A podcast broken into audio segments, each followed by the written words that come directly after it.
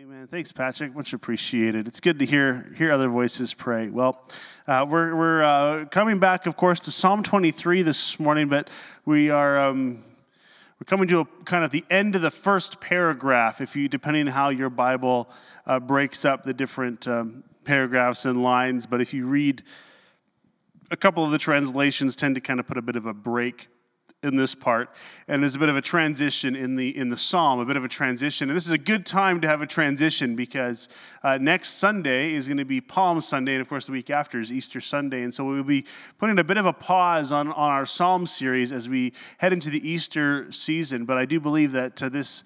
Uh, as we talk about uh, being in the presence of the Lord today, um, we, we celebrate Emmanuel, God with us, something we normally talk about at Christmas time, but it's actually, we celebrate it and we pinpoint it at Christmas time, but it, it actually is a reality for us 365 days of the year. That no matter what circumstance, regardless of what physical season it actually is, we believe that God is with us all the time.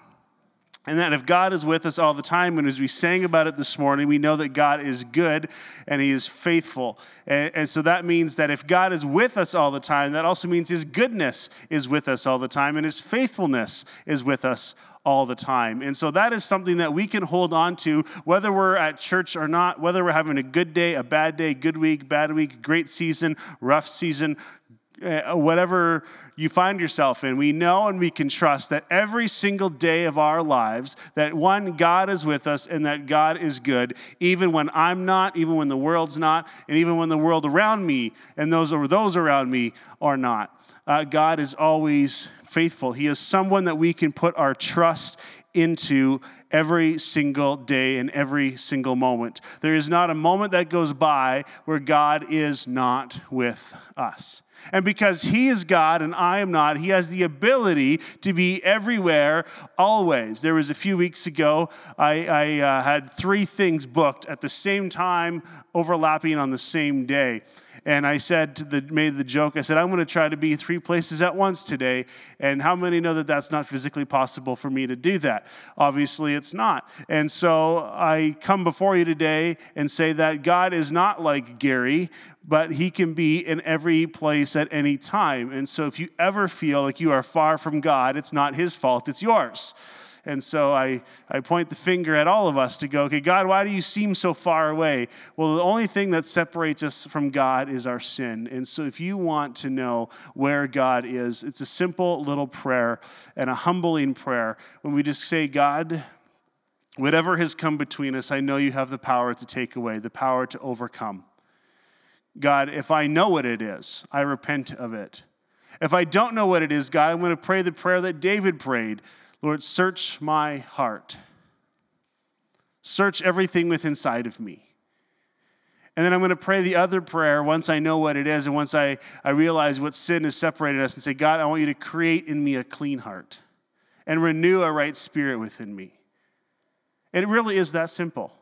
It's a huge hurdle for some of us, but it really is that simple when we truly humbly come to God and say, God, search my heart, and when He shines His light and He finds the sin and the darkness that separates us from Him, He has the ability to forgive us of our sins if we ask Him to, and He has the ability to make us whole and make us clean again, to cleanse us from all the things that separate us from His presence and His love, and He has the ability to make us new again.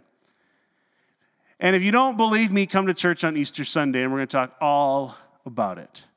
Now, David, of course, is who we've been talking about as he's been uh, the author of this psalm.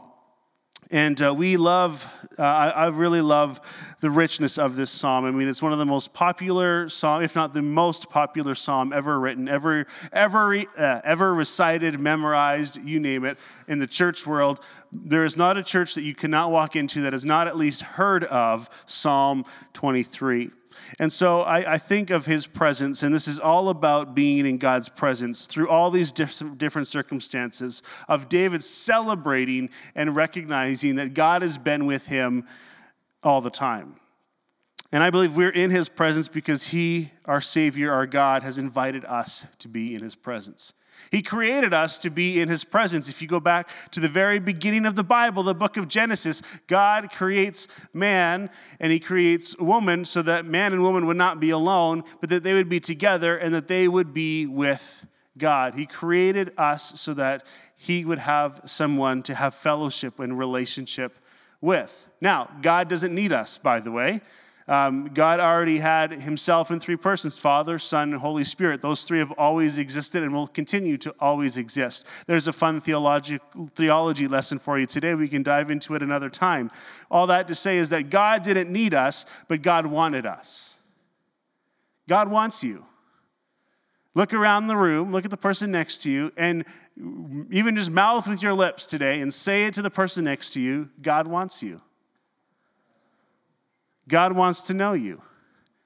And God wants you to know Him.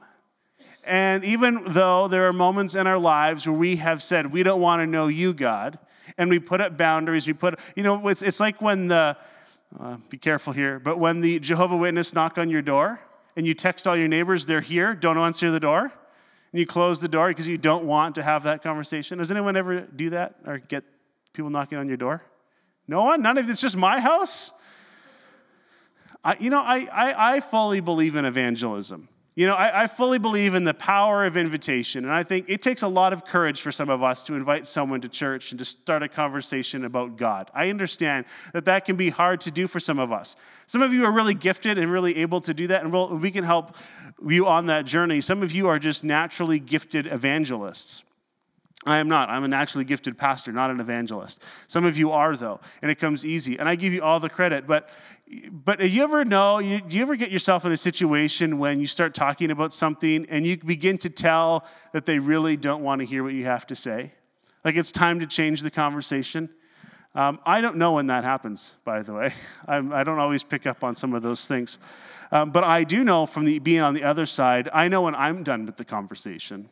Some of you might be done with this by now, and you're like, is there more coffee? Because I'm going to need it if Pastor Gary is starting to talk. There are moments where we just we close the door or we get ahead and um, whatever, whatever it looks like in your life. We do the same thing to God. And we all know we've had these moments where we've kind of just, God, I want to do what I want to do. I want to go the direction that I want to go. And I'm just going to pretend for a little while that you don't exist. Like, I'm just going to go over here and pick my nose and pretend none of you can see me even though there's a camera on me and all of you are staring at me because you're here to hear what the Lord is saying through His Word. We sometimes think that we can hide and just do what we want to do and no one's going to know anything different. Just kidding, I didn't actually touch the inside of my nose. But you don't really know that, do you? Anyways, we pretend that God can't see us, but He's everywhere, always. Now, I'm not standing here pointing the finger as you better be careful, Frank, God's watching you. That's not what I'm saying either. Better be careful, Corey. He's watching. That's not what I'm saying. It's not, that's not what he's doing. Instead, he's actually out there with his hand out like this, going, I see which way you're going. Follow me, I've got a better way. And he's not pointing the finger, he's saying, Follow. Follow me because my ways are higher than your ways. I created you, I know what's best for you. And for those of us who don't know what's good for you or not good for you, get some people in your life that will help direct your steps and uh, get to know the voice of the Lord, which we talked about a little bit in previous weeks. If you don't know how to get to the voice of the Lord, start talking to Him, start reading the words that He wrote to you, and you'll get to know the voice of the Lord, and you'll know which way to go. That was a little bit of last week's message for you. But God invites us into His presence. I think of Moses as he's running away from God. Um, he, he, first, he first feels the call of God and then he tries in his own strength to accomplish the mission of God. And then he fails. He realizes he's actually committed murder. And then he runs away. And then he runs away from his call of God. And then God comes to where Moses is. And he, he starts a fire on the mountain and perks Moses' curiosity. And he goes, I'm going to go see what that fire is all about. And he, he comes up the mountain and he sees this bush that is burning but not being consumed by the fire. And all of a sudden, the burning bush starts talking to him. I don't know what kind of water was in that well of his father in law, but uh, it must have been pretty good or it must have been God. And so he has this amazing moment with God. He says, You're standing on holy ground, Moses. Take off your sandals. And he takes off his sandals and he just takes this posture of reverence, takes this posture of, of uh, being in the presence of God. And, and how many of us, you know, I, I think as we want to enter God's presence, I think it's important for us, no matter how uncomfortable or how different it may be for us, just to take a posture of praise and a posture of worship. Doesn't matter if anyone's around or not. That's not the point. I mean, Sunday, we, we encouraged it this morning in our songs. Just take a posture of worship, put your hands up. But as you want to experience the presence of God, it's not there's anything magical about what our body does that invites God, but it, it is just an outward symbol, just saying, God, here I am. I'm ready to receive from you. I'm going to take a posture of prayer. Maybe that's why we kneel. It's why we close our eyes when we pray. There's nothing magical about it, but it just it brings us our focus, our attention, it puts it on God. It's, it, it's like when you are driving on the highway and you see the construction sign, the little man and the stop sign, and you get there, you say, Lord, I really hope it says slow when I get there. And, and if you don't see the sign, the man, he starts waving it so that you know that you need to stop or slow down for the construction zone. And if he wasn't there waving it, maybe you'd, maybe you'd miss, you wouldn't know what he wants you to do. There's nothing more confusing than a guy carrying this. or I saw this as I was driving to Thunder Bay this week. The, he was so lazy, he put the, the, the stop sign in the snowbank and then was lighting his cigarette. And then the sign fell over. He picked it up and it said slow. And I didn't know if I was supposed to stop or if I was supposed to go. And then he's scrambling, trying to turn the sign the right way. And he's looking. And It was actually kind of hilarious. And uh, we just kind of stopped and, and then he waved us through. But we didn't know which way to go because he was giving us confusing signs. And all that to say is sometimes we just need to take the, the right posture. And again, it's not the posture that, that creates the environment, but I think it allows our mind to understand what our heart wants. God, I want to draw close to you. So I'm going to take a posture of praise. I'm going to stop what I'm doing. I'm going to put a pause in my week. I'm going to go to church this week. I'm going to take a posture of praise and of worship to be in your presence today. God, I want to hear your voice. So I'm going to open your word. I'm going to begin to read and let you speak. I'm going to sit in the silence and, and just uh, take a moment of rest in your presence. And that's where we want to go today. Is we want to be able to rest in the presence of God because I believe that rest leads us to righteousness resting in the presence of God leads us to righteousness. And that's where we're going this morning. Moses saw a burning bush. He took a posture of praise. And, and uh, I believe that we, we too would take these postures of praise. I think the value of presence and showing up is enough to change the world. Um, I, be, I believe we get a spark lit inside of us every time we spend a moment with God and, and just something comes alive inside of us. But as we as we begin to be God's hands and feet, uh, not only do the not only do the sparks come together to create a great light, but it also uh, our movement creates wind. And as you fan into flame, you just see the power of God and the presence of God explode and begin to move uh, a little bit more rapidly. I don't know if you've ever if you've ever been around a campfire, a little candle in a dark room, but the more candles you light in a dark room, the more light there is right? And you bring those candles together and you start a fire. And if you start fanning those flames and you start bringing a wind, those flames generally get bigger and those coals burn a little bit brighter. And, and sometimes it leads to a forest fire, of course, which we don't want. But uh, I, am actually believing that as God sends us out from this place, even today, as uh, His light begins to shine bright in front of you, as you begin to walk with the presence of God, when you show up to work tomorrow morning or tonight, whenever it is you go to work, um, I believe that as you take the right posture, saying, God, I know that your presence has gone with me, it's gone before me, and when I get to my workplace, God, your presence is going to be within me. And as I take on the posture of Jesus, of humility and of kindness and of love and of generosity, and I take on the fruit of the Spirit, I know it's going to become contagious. My presence and my moving through these steps is going to create a larger flame that's going to be contagious. Have you ever walked up to a grumpy person and just smiled at them? I do this to my kids all the time when they get upset and they get grumpy. And I, if I am like not in a grumpy mood or they're not grumpy because of me, I can just walk them and I can just smile, and make a funny face, and they can't hold it anymore. They have to just smile. Now, I've met some pretty bitter people who don't return the smile. I, they're not a lost cause, but it certainly feels like it sometimes. But time and time again, continually showing up, continually, you know, not putting on a fake smile, but just being full of the joy of the Lord, even in your darkest, lowest valley. Uh, over time, those people begin to, to crack. The service begins to change, and, and uh, I have uh, had the pleasure of seeing that change in some people. Anyways, going off my notes here, let's go back uh, to the psalm today. I believe for David, as we, as we tie the presence of God and, and talk about it in Psalm 23, for David, it was God showing up in everyday life that made the difference for him. Um, as, we, as we transition to Palm Sunday and as we come back after Easter, we're going to talk about the valley of the shadow of death. Um, this is the place that maybe you've felt like you've been there before, maybe you've never been there before, and maybe you will kind of walk through this valley.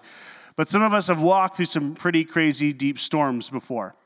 And um, David knows what it was like to walk through the valley. And we're going to share some examples in a couple weeks' time about that. But as we, as we focus on this, he is confident because he knows that God has been with him through the tough times. Uh, he knows, and, and maybe not at the time he wrote this psalm, but he, he experiences through his life that not only is God with him uh, when outside circumstances are affecting him, but he learns through his own sin against God that even in that moment, as he repents, that God is still with him. And so we, we want to know that God is with us. He is Emmanuel every single day. And of course, I mentioned it's our sin that separates us. And Jesus made a way that we get to know God and be fully known in his presence. Love you guys. Have fun. All right. So, Let's read Psalm 23 this morning. If you've never read it before, you haven't been to church in a while, or if you haven't heard it before, rather. So, this is what it says. Does anyone else want to read this morning? Anyone at all? I'll give you my Bible. I won't make eye contact. You can just stand up and read. How does that sound? Actually, I'm going to make eye contact, but it means nothing. All right, I'll read it.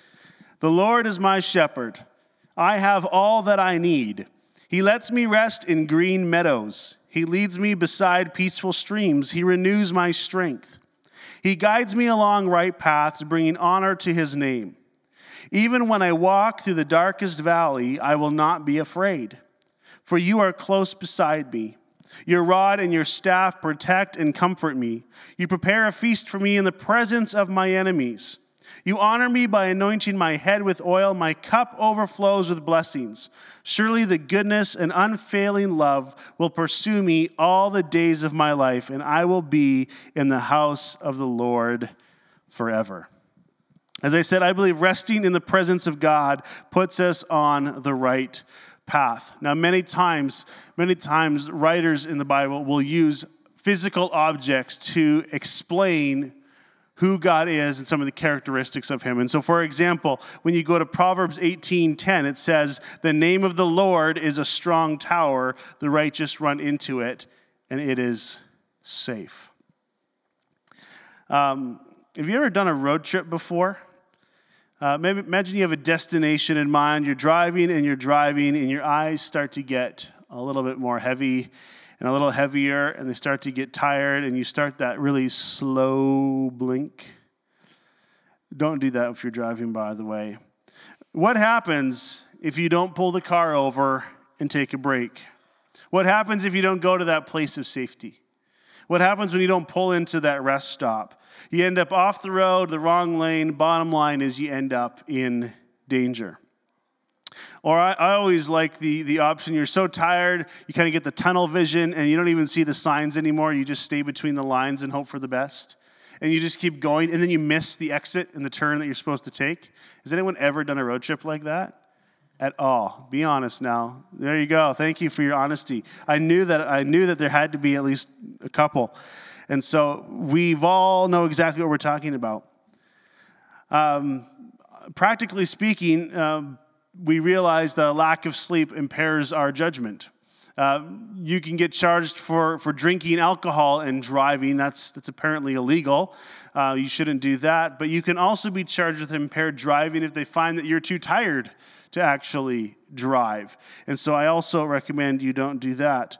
Uh, and I don't know about you, but I've realized in my life that my greatest moments of weakness, any moment where I'm choosing to ignore God and want to just do what I do because of what I feel like doing because I'm tired, uh, those, those moments of weariness are usually my greatest moments of weakness. And those are usually the moments I pray something to the effect of, Oh God, do something, not because I'm praying now, but in spite of me because I know you want to do something good.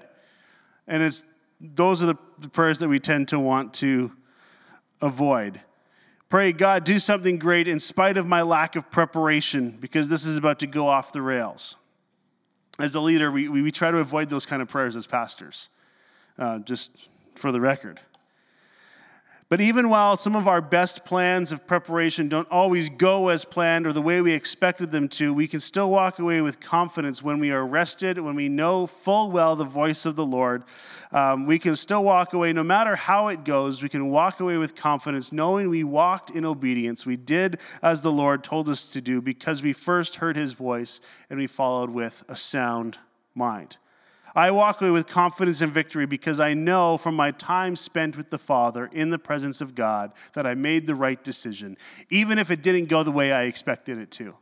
And sometimes we don't know why, and years later we still don't know why, and sometimes we find out the reason and it's amazing.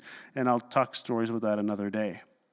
Uh, we know that David went to go slay Goliath, uh, but before he did that, he went away on his own. He went to a river to pick up some, some stones, some smooth stones. And I can only imagine the conversation that David is having in this moment of rest before he fights a giant, this moment of prayer, and this moment in the presence of God that he spends, building up confidence, hearing the voice of the Lord saying, David, I have I've taught you and prepared you for this moment. You have slayed lions, you have killed bears, you've been a protector of your sheep. David, this is your moment. I can only imagine what those moments would have been like for David.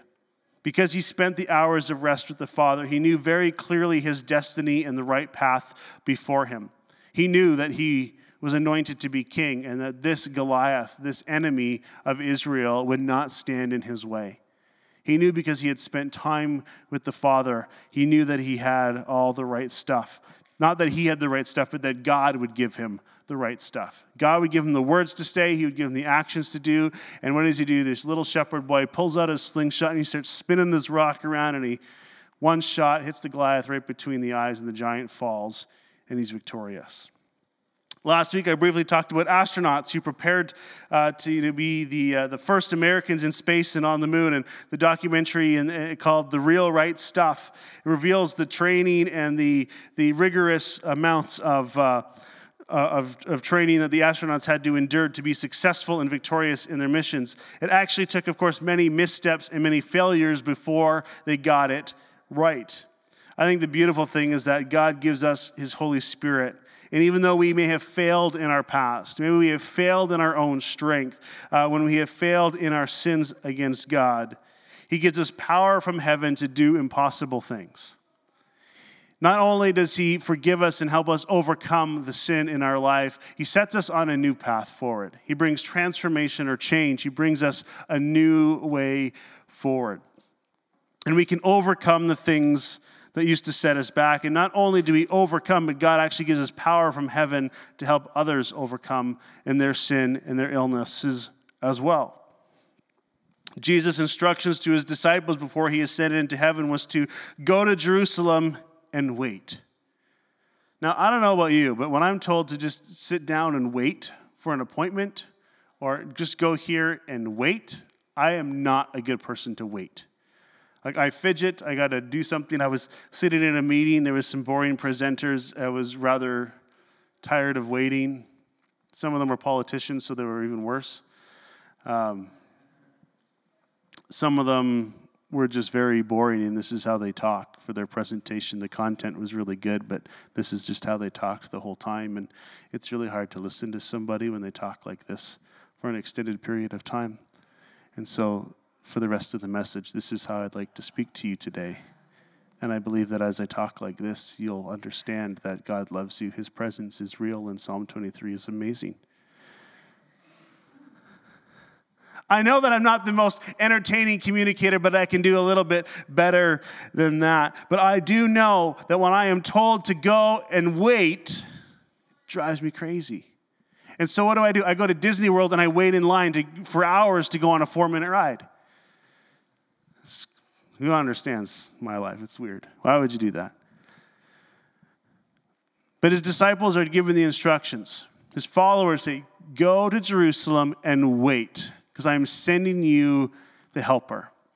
And so you see in the book of Acts in the New Testament, We see them, they go and they wait. And they don't just sit around playing Xbox or PlayStation or scroll Facebook, not because they didn't have it.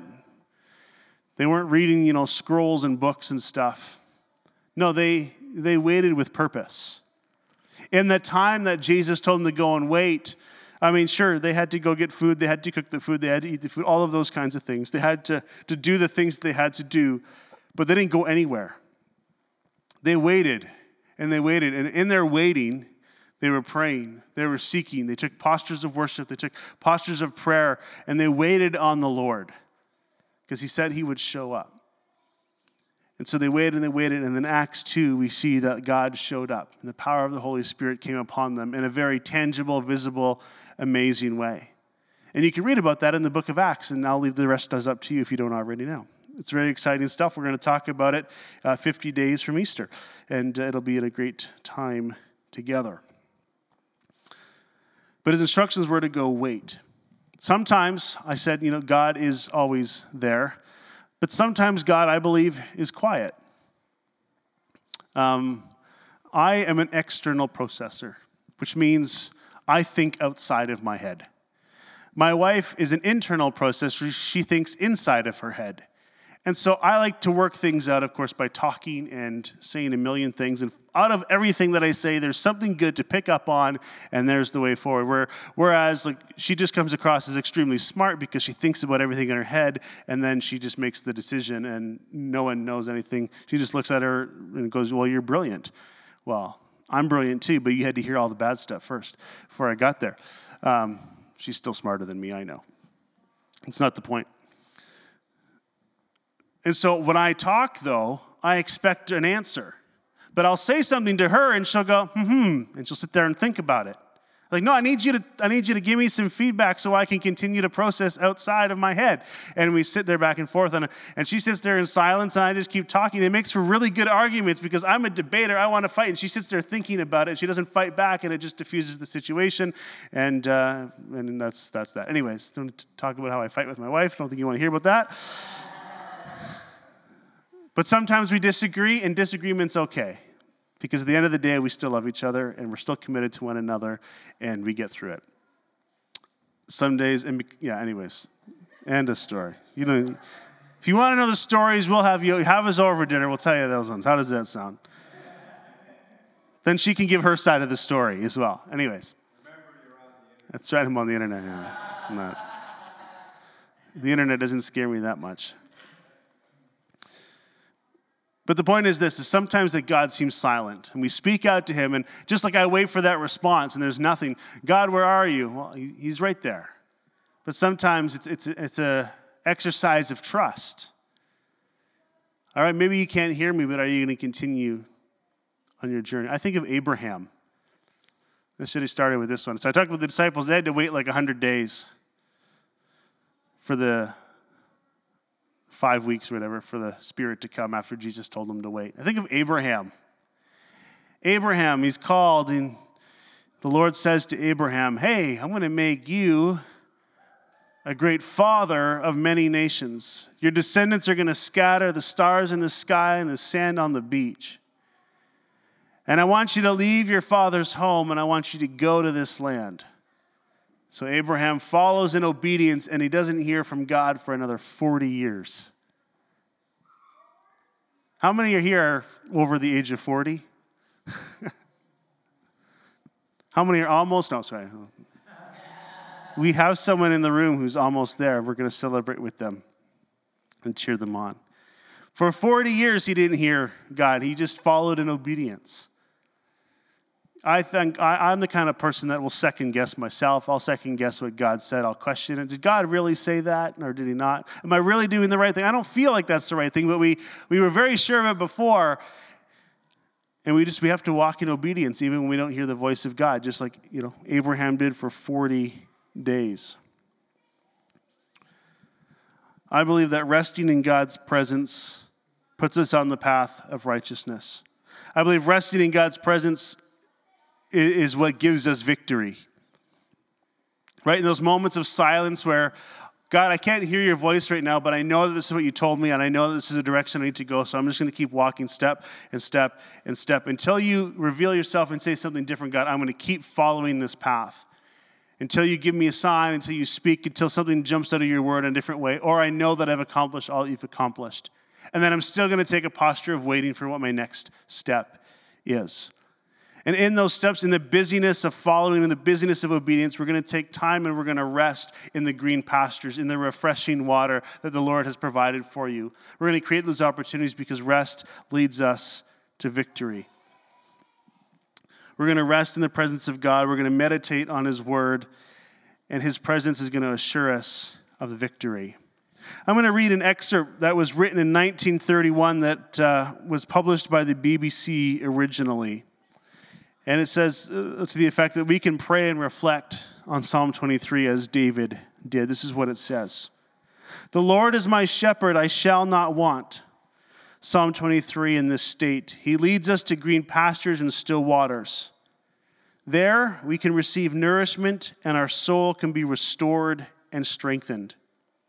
In this stillness, God can continue his work with us by instructing us in his ways. He teaches us how we should conduct ourselves in all of life's circumstances. Filled with rest and spiritual power, we are now led onward by God in paths of righteousness. During this sojourn, he becomes our shepherd and we become his sheep. We become totally dependent on him. He protects us, he guides us, he leads our steps throughout our life. We increasingly abandon ourselves to Him as we learn to know Him as someone who cares for us. Then we will also experience that in our rest increases to the same extent. We do not need to fear the outcome of any of our works because we have abandoned ourselves into His hand. And we know that he will, we will reap when the time has come. Only a person who lives a life of constant victory is in perfect rest. We can only rest once we have the victory, when we have put to death and destroyed those things that have had power over us. Then we can gradually enter into rest from anger, jealousy, envy, and the lure to rule over others, and all the things that disturb our contact with God in our spirit. This is indeed a blessed rest but we can only obtain it one way the way Christ went, the way Paul and all the saints down through the years have gone, the way of self denial, the way of the cross. There's a lot in there. That last uh, paragraph to me is, is incredibly powerful. And, and this last little point here when we have put to death those things that have power over us. Let's just pause here. We're in this moment of rest. We're all sitting. We've had our coffee. We've had this moment of worship. Maybe just take a minute, close your eyes for a second so that we just focus in on God here for a moment. When we've put to death the things that have power over us, just pause and say, God, would you search my heart in this moment? Even if you're at home and you're online right now, no one's looking around the room. And just say, Holy Spirit, our Heavenly Father, Jesus, our Messiah. Would you search my heart? Would you search my mind? Would you look into my life and would you reveal to me anything that has power over me? Whether it's anger, whether it's jealousy, whether it's lust, whether it's envy, all of these things that disturb and distract us. All of these things that would put up barriers from us following in obedience from where God wants us to go. I believe it's these moments of rest. The reason they lead us to victory is they, they help us keep our focus on God and the way that He wants us to live.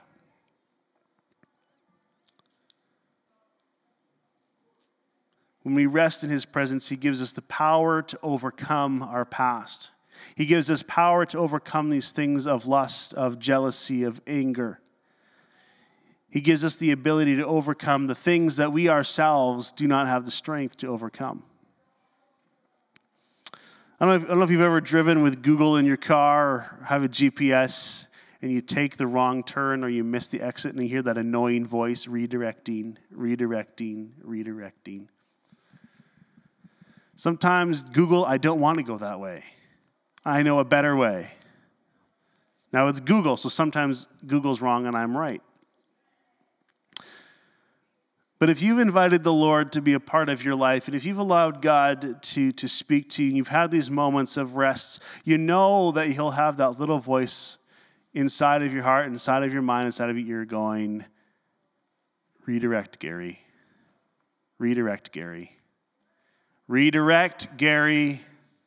Redirect, Gary. It never gets that loud. I tune it out. God doesn't usually get that loud because He's given you the, the, the, freedom to choose, right?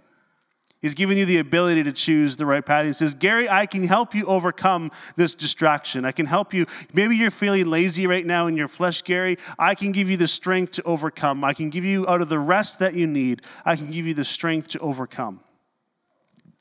If you're tired and tired of driving and your eyes are getting heavy, pull over and rest. Take a nap. When life gets rough, when sin continues to have power over your life, put a pause, take a moment of rest in the presence of God, and just repent. Rest in God, and He'll move you in the right path. If you're tired of going the same way, eh, going nowhere, fast, whatever you want to put in there. If you're tired of doing the same thing time and time again and say, God, I'm not getting anywhere, I want to follow you. This, this is your moment to just rest and put, a, put, on, put on the brakes. Rest in the presence of God, and He'll lead you to victory. And what is, of course, what does sin look like? It's anything that separates us from God, anything that does not reflect God, loving God, or loving our neighbors around us. You can open your eyes if they're still closed this morning. Hopefully, the Lord has helped you a little bit in this moment. If you ever want a metric as we close today, if you ever want a metric to know, God, am I on the right path? Am I saying the right thing? Am I doing the right thing? And, and you spent the time in prayer, you spent the time in the word, you spent, the time waiting in silence, and, and you're still unsure. There's, there's a couple metrics that we can look at and say, God, how do I know I'm doing the right thing, saying the right thing, moving the right direction? And one of the first questions that you can answer is this bringing glory to God? Are my actions, are my, my footsteps, and this is the big one, are my thoughts showing love towards God? And if the answer is no, then you know what you have to do. You have to hit the brakes, hit pause, rest in the presence of God, and say, okay, God, redirect my thoughts, my steps, renew my mind. Read it in, in Romans 12. Be transformed by the renewing of your mind. God, make me new again. I'm, I'm your child. Renew my heart, renew my soul, renew the way that I think. Maybe you've gone through that metric and okay, yeah, I'm on the right path. What I'm doing, what I'm saying, what I'm thinking is honoring to God. Okay, what's the second metric? Well, he says the greatest commandment in the Bible is to love the Lord your God with your heart, mind, soul, strength. And then he says, equally as important, love your neighbor as yourself. So, what does that mean for us? The second metric we want to judge our walk with the Lord is how do I love the person beside me? Not just with my actions, not with just my words, but here's the tough one. This is the hard one for all of us. Am I honoring them, loving them, even in my thoughts? Are the things that I think about them honoring God and honoring them?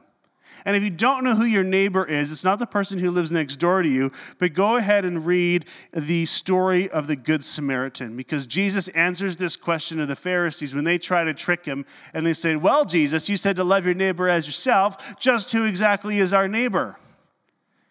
Here's your homework this week read the story of the Good Samaritan and come back next week and tell me who is your neighbor. I'm not going to give you homework because you can still read the story. The bottom line is, is that anybody you come in contact with becomes your neighbor. No matter their circumstance, if, if what you think and what you do does not reflect the love and transformation of God, if it doesn't reflect who Jesus is, that is the second metric we can know if we're on the right path.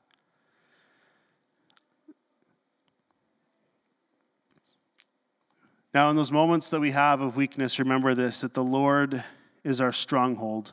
Uh, the book of Nahum, a really small little minor prophet, here's what he says in chapter 1, verse 7 The Lord is good, a stronghold in the day of trouble. He knows those who take refuge in him. When your mind starts to wander and you start to go down the same old path and you treat people the same old way or you look at God the same old way, take refuge in the Lord's presence.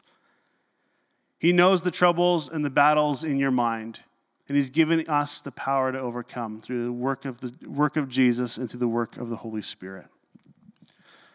Okay? Does this sound all right? Questions, comments? We can talk about it in a minute. Let's pray and. Uh, Let's stand as we pray this morning. Let's change our posture today.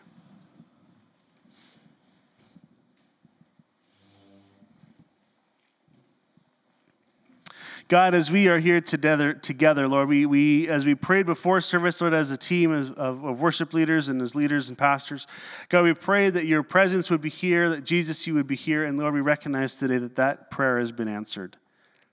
God, as we read from your word, as we just know from reading of your word, God, that you are Emmanuel with us all the time. But God, I pray that we would take the right posture this week, the right posture even today, to receive a word from you, O Lord. That we be reminded, Lord, in our moments and our thoughts of not knowing what the next right step is, that we would turn to you first. That we would just hit pause and we'd just take a minute in your presence for clarity, for direction, for rest, so that we would be victorious in our walk of faith with you, O Lord. Spirit, in those moments where we are struggling to make the right decision, struggling to show love to you or to a neighbor, Lord, as we hear the voice of the enemy in our heads, as we hear the lies of the enemy in our heads, oh God, would your voice be louder and stronger before us? Lord, we know that you have overcome the world. Lord, you told us in this world we would have trouble, but you said, Take heart, I have overcome the world. And God, because you have overcome sin, you have overcome death, Lord, we partner with you today. Help us, Lord, in our faith walk to do what is right, not in our eyes, but what is right in your eyes. Let us take refuge in your stronghold, refuge in your presence, O God. Lord, I think of of the words you gave to the children of Israel as they went into battle. You told them only to stand still and that you would fight for them. Lord, there's moments where we just need to be still in your presence and let you fight the battles for us. God, I pray for every person in the room today, every person that has joined in the service online, and those who will listen to it later. God, wherever we are in time or however we're feeling, oh God, whatever emotions we're going through, Lord, I do I pray a blessing over each one here. Lord, I pray that we would find strength in your kingdom, strength in your presence, oh God.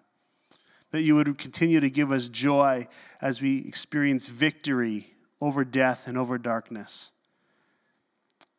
God, I praise you for each person here now. In your name I pray. Amen.